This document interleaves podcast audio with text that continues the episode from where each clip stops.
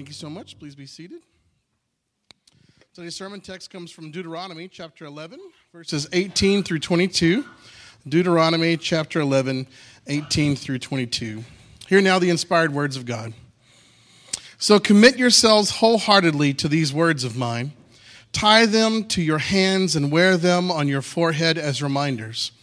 Teach them to your children talk about them when they are at home and when you are on the road and when you are going to bed and when you are getting up. Write them on the doorposts of your house and on your gates, so that as long as the sky remains above the earth, you and your children may flourish in the land the Lord swore to give your ancestors. Be careful to obey all these commands I am giving you. Show love to the Lord your God by walking in his ways and holding tightly to him. This is the word of God for the people of God. Thanks be to God. Amen. You're lost in the woods. Your best hope of ever getting found may just be if you remember to bring your compass and if you know how to use it. Right?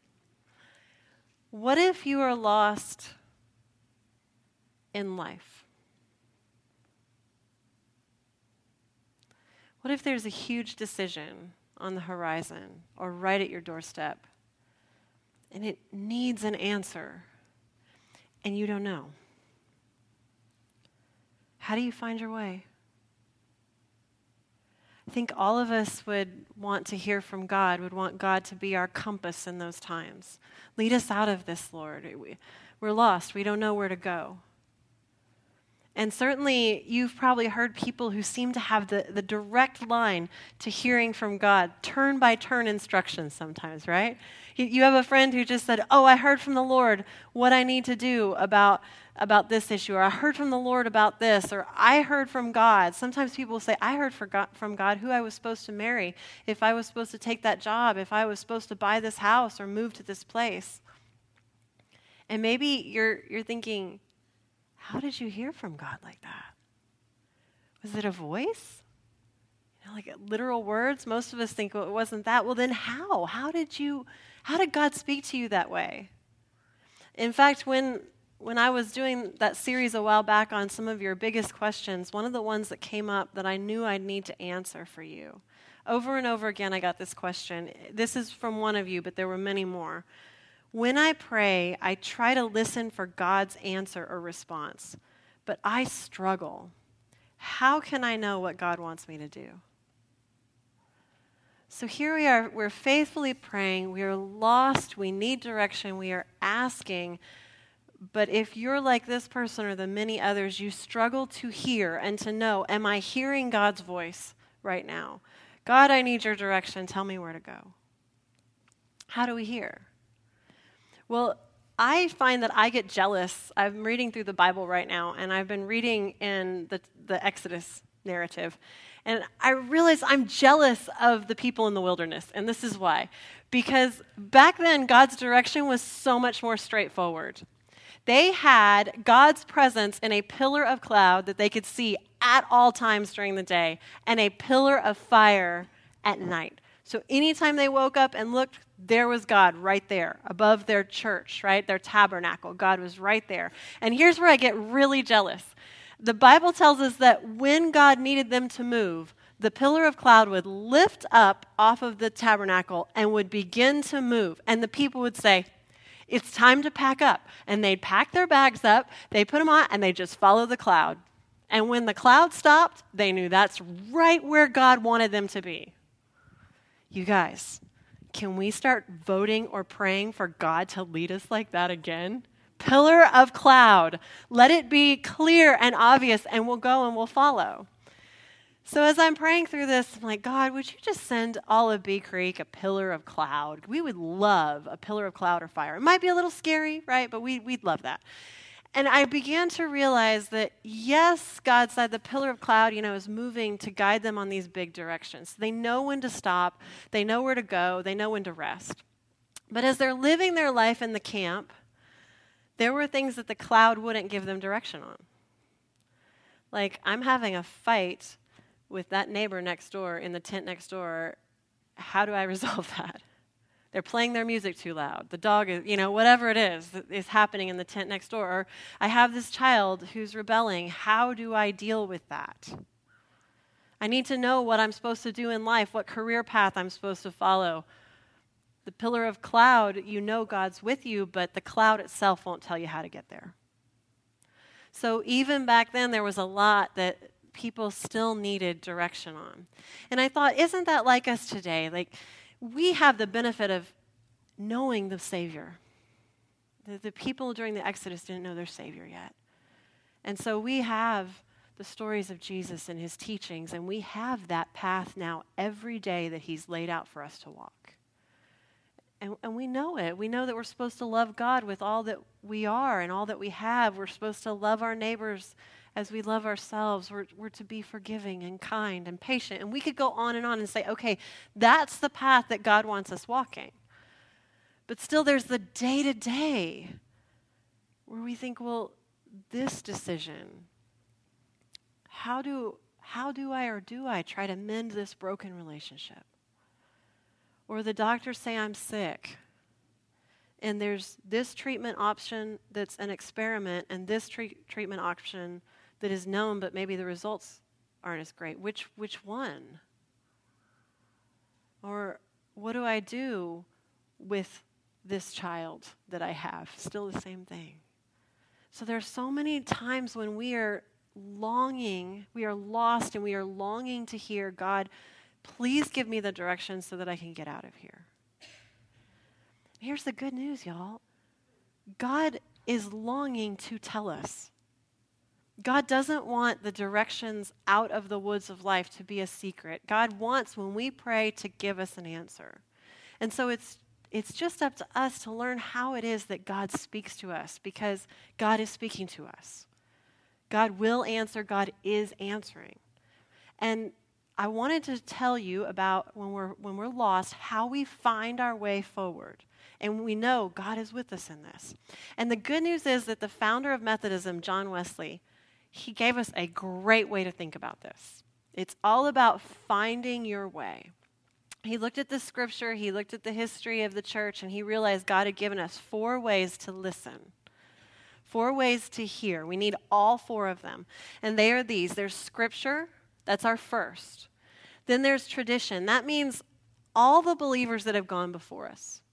We listen to their lives, the people in the Bible, the people in church history, the people in our nation, the people in our family. How did they respond in similar situations? People like us. Then we think about reason. I love being a Methodist for this because we believe that God gave us our brains so that we can use them when we are lost, when we are stuck. Part of how we get unstuck, not the whole part, but part of it is the reason that God gave us. And then finally, our experience, which is also our prayer, which is how God's worked in our lives in the past. These four ways are the ways that we hear from God. And I've heard them called very in a very boring way, the Wesleyan quadrilateral. I thought my church does not want to learn about the Wesleyan quadrilateral. That is so boring. I've heard them described as a stool okay, with four legs, so each of the legs. And I thought, well, that's not quite it either because as we're going to talk about, one is more important than all the rest, and that's Scripture. So it's not like Scripture is an equal leg on the stool. So I decided that it would be really great if we talked about these four ways of hearing from God as a compass. Because if you're lost, you need a compass. And with a little bit of my own creativity, I made them fit on the directions. You see? Scripture is the S, your intellect or your reason is the N. The witness of the past, the witnesses that have gone before us, is the W. And then our own experience is the E. Okay? I will give you a compass later, and I swear I will write it down for you. We're going to talk about this for weeks about how we find our way. And what we're going to do is we're going to need all of these. No fair, you guys saying, well, I don't really like the witness of tradition. I don't really care about that. Or scripture, who needs it? I'm using my experience and reason. Can you do that with a compass? Would it work if you just had one direction or, or two, especially if it wasn't the magnetic direction? No. We need all four of them. We need to listen to all four of these sources. And when we do, we will be able to find our way. when we're lost. So let's begin this week. We're going to talk about the first direction, which is the most important, and that's Scripture. Now, here's what we need to know about Scripture. John Wesley did not think that this was a quadrilateral where every side is equal or it was a stool where every input was the same. He thought Scripture was the most important thing. That's why I love a compass. Because what's the most important direction that has to be working for your compass to work? North, right? But we're talking about the spiritual life, and that starts with what? S. And so we'll remember that on our spiritual compass, the one that is pulling the magnet, the key direction on this spiritual compass is Scripture. Without Scripture, it doesn't matter if you have the rest because Scripture is the inspired Word of God. When we say, I want to hear God's Word, God says to us, Well, you need to start here. Right? Start with what I've given you the instructions and the stories of people and the inspiration and the Messiah coming and the early church. Know this, and we will know best God's will. And then we can use the others' experience and witness and our intellect, and that will help us tune the path you think about this, and north, no matter which direction I face, that little magnet's always going to be telling me north is right over here. And then I fine tune it. Same thing with our spiritual lives. That scripture will always be pointing us in the right direction. And then when we get those other ones, it'll fine tune it. So, this is what God says. Now we're moving from what John Wesley said was a great idea to what God says about how to use scripture to guide us, to set our spiritual direction. And this is in the book of Deuteronomy. The first thing that we need to do if we are going to let Scripture guide us to listen to what God is saying is we need to value this book, value it above everything else that we have. This is our most valuable input. And God says it like this Commit yourselves wholeheartedly to these words of mine. Tie them to your hands. Wear them on your foreheads as reminders. Write them on the doorposts of your house and on your gates. So God is saying throughout our lives, He's telling His people throughout our lives, on our bodies, right? On the doorposts of our house, on our gates as we leave, and every doorway we walk through is going to be the Word of God. And what is so interesting to me is that when we visited Israel, that, com- that instruction is taken literally by Orthodox Jews. So every doorway I walked through had Hebrew scriptures written on it. And the faithful Jewish people would touch it as they walked through the doorway to just remind themselves I am being guided by God as I enter this door, as I enter this home, as I enter this place of work. And you'd see that it was rubbed where fingers had touched it. Isn't that beautiful? And then you'd see Orthodox Jews who had phylacteries. I don't know if you've ever seen these, but they're boxes with scripture. And they had bound them to their foreheads and bound them to their hands with bands. So that every time they looked in the mirror, they saw the Word of God. Every time they reached to open a door or they shook someone's hand, there is the Word of God. So they were taking that very literally to remind themselves throughout their day I belong to you, God, and your word, in, in all the noise of this world that's around me, your word is the most important thing. Now, do I think we should get some phylacteries? No. I think that might be a little too out there. But there are ways that you can do this. Some of you are already symbolizing that you are God's by just what you're wearing. You wear a Fishers of Men bracelet, some of you guys. Or you have a cross on a necklace. Or, like me, I have this ring that I got at Iona, which is one of the ancient abbeys um, in, in the church history. It, when I see this, I'm reminded of God. It's a very subtle way to say, I belong to God and I'm seeking God first in my life. And so you could think of that. Or some of you tell me that every time you see a certain type of bird or a, a, something in this world, you think of God there are so many ways to do this, but what God is saying is not we have to take it literally, but we have to take being people of this book seriously. That we are constantly reminding ourselves throughout our day I want to listen to God's word. I value it. The, uh, the culture may value something completely different. In fact, they do. My value is here, is what we're reminding of ourselves. So after we've valued the Bible, then the next thing that we have to do is we have to learn it. We have to study it. We have to know what's inside, right? This is what I told the kids. It's it's no fair saying I really value the Bible. I have the prettiest, most leather-bound, gold-edged Bible ever, and it sits right next to my bedside table. We have to open it. Right? We have to read it. I have to not just open it, I have to look at what it says. I have to let it become part of my life. And this is what God says in this scripture. Teach my words to your children Talk about them when you are at home, and when you are on the road, and when you are going to bed, and when you are getting up. So, God is saying, out of all the topics in life that we are supposed to talk about, this needs to be our favorite. We're, we're talking about what we're learning, we're reading it and studying it, and then discussing it. And not just, hey, wasn't that amazing game last night? Or did you see this cool new thing that I built? Or hey, you know where you can get a great burger? But hey, you know what I read in the Bible?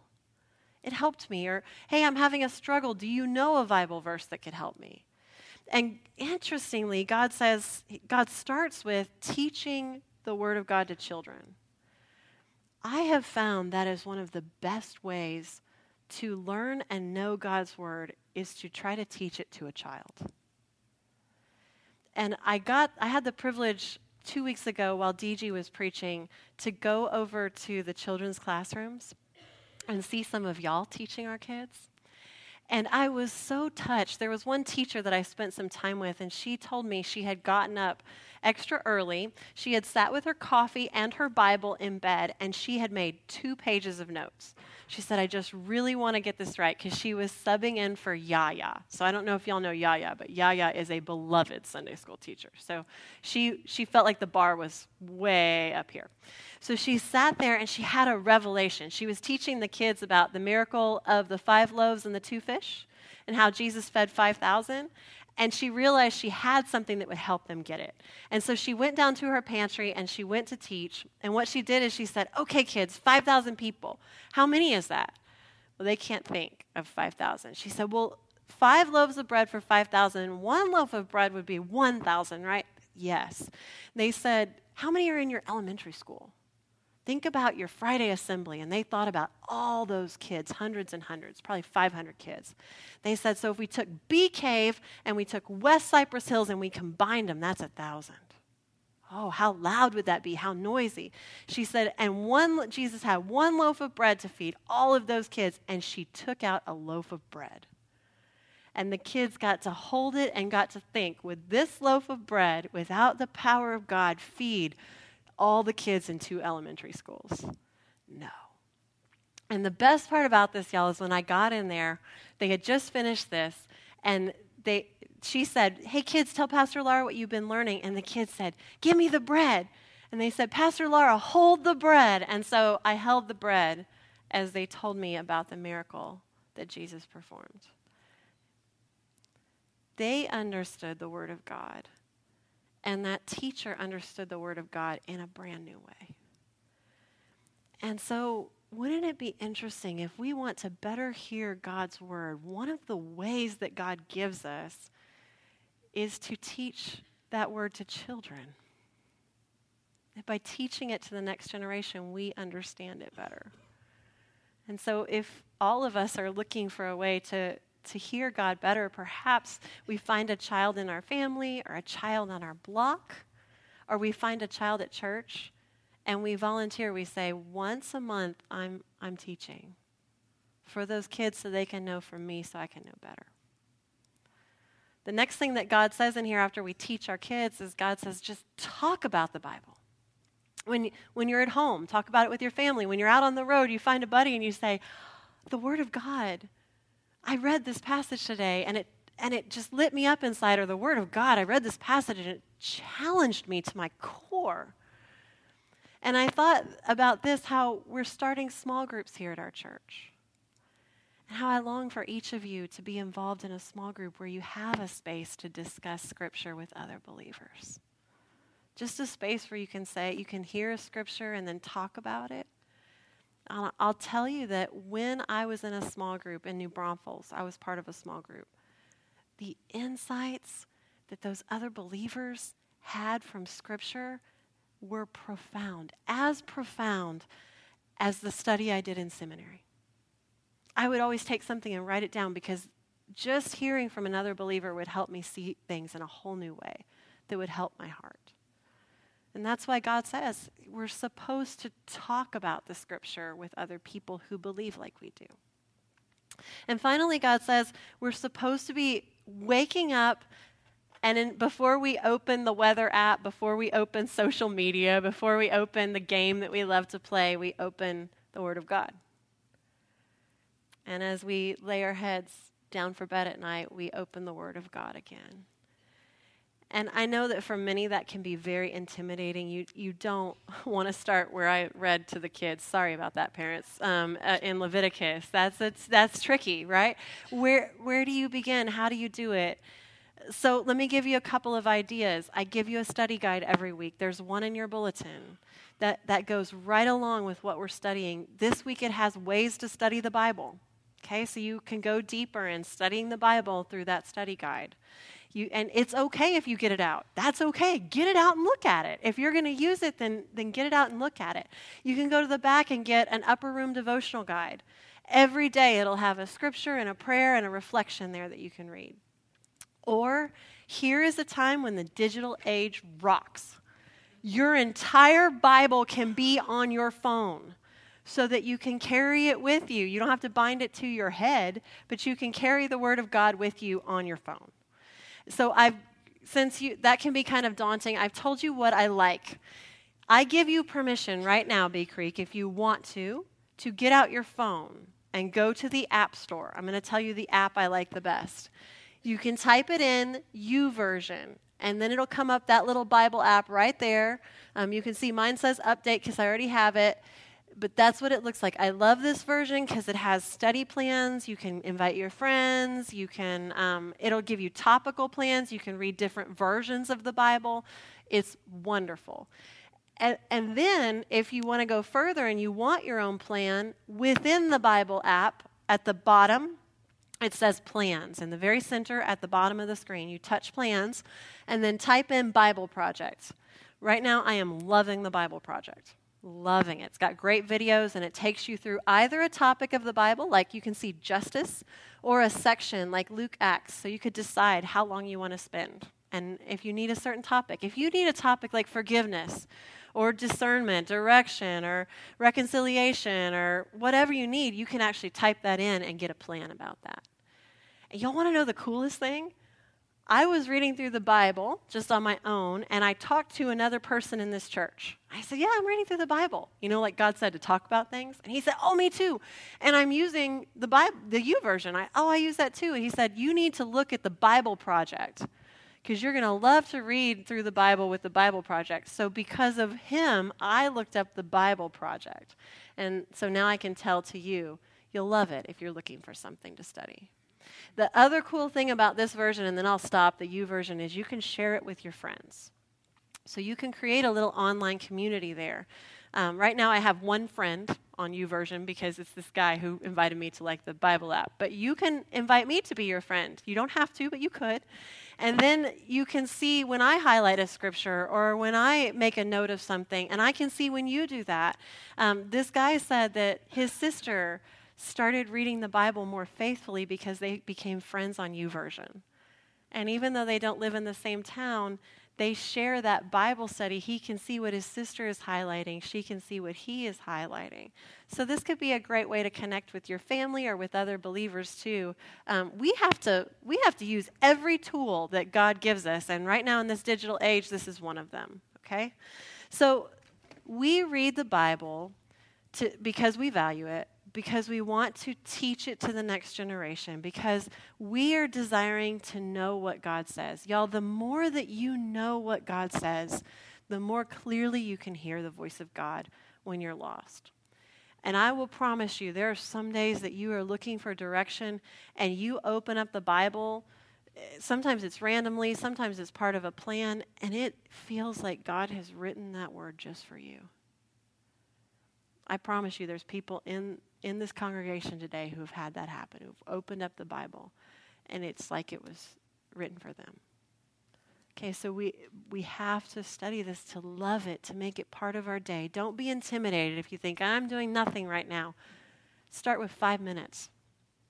Just 5 minutes of the day. Uh, do it when you wake up or do it before you go to bed or on your lunch break. 5 minutes a day knowing God's word, you will not recognize yourself after a year. You will be so much more able to hear God's word and God's direction in your life. That, and that is what God says in this last verse. Be careful. This is the final thing. So we, we value, we read so that we can obey. Be careful to obey all these commands I am giving you. Show love to the Lord your God by walking in his ways and holding tightly to him. That's our goal, right?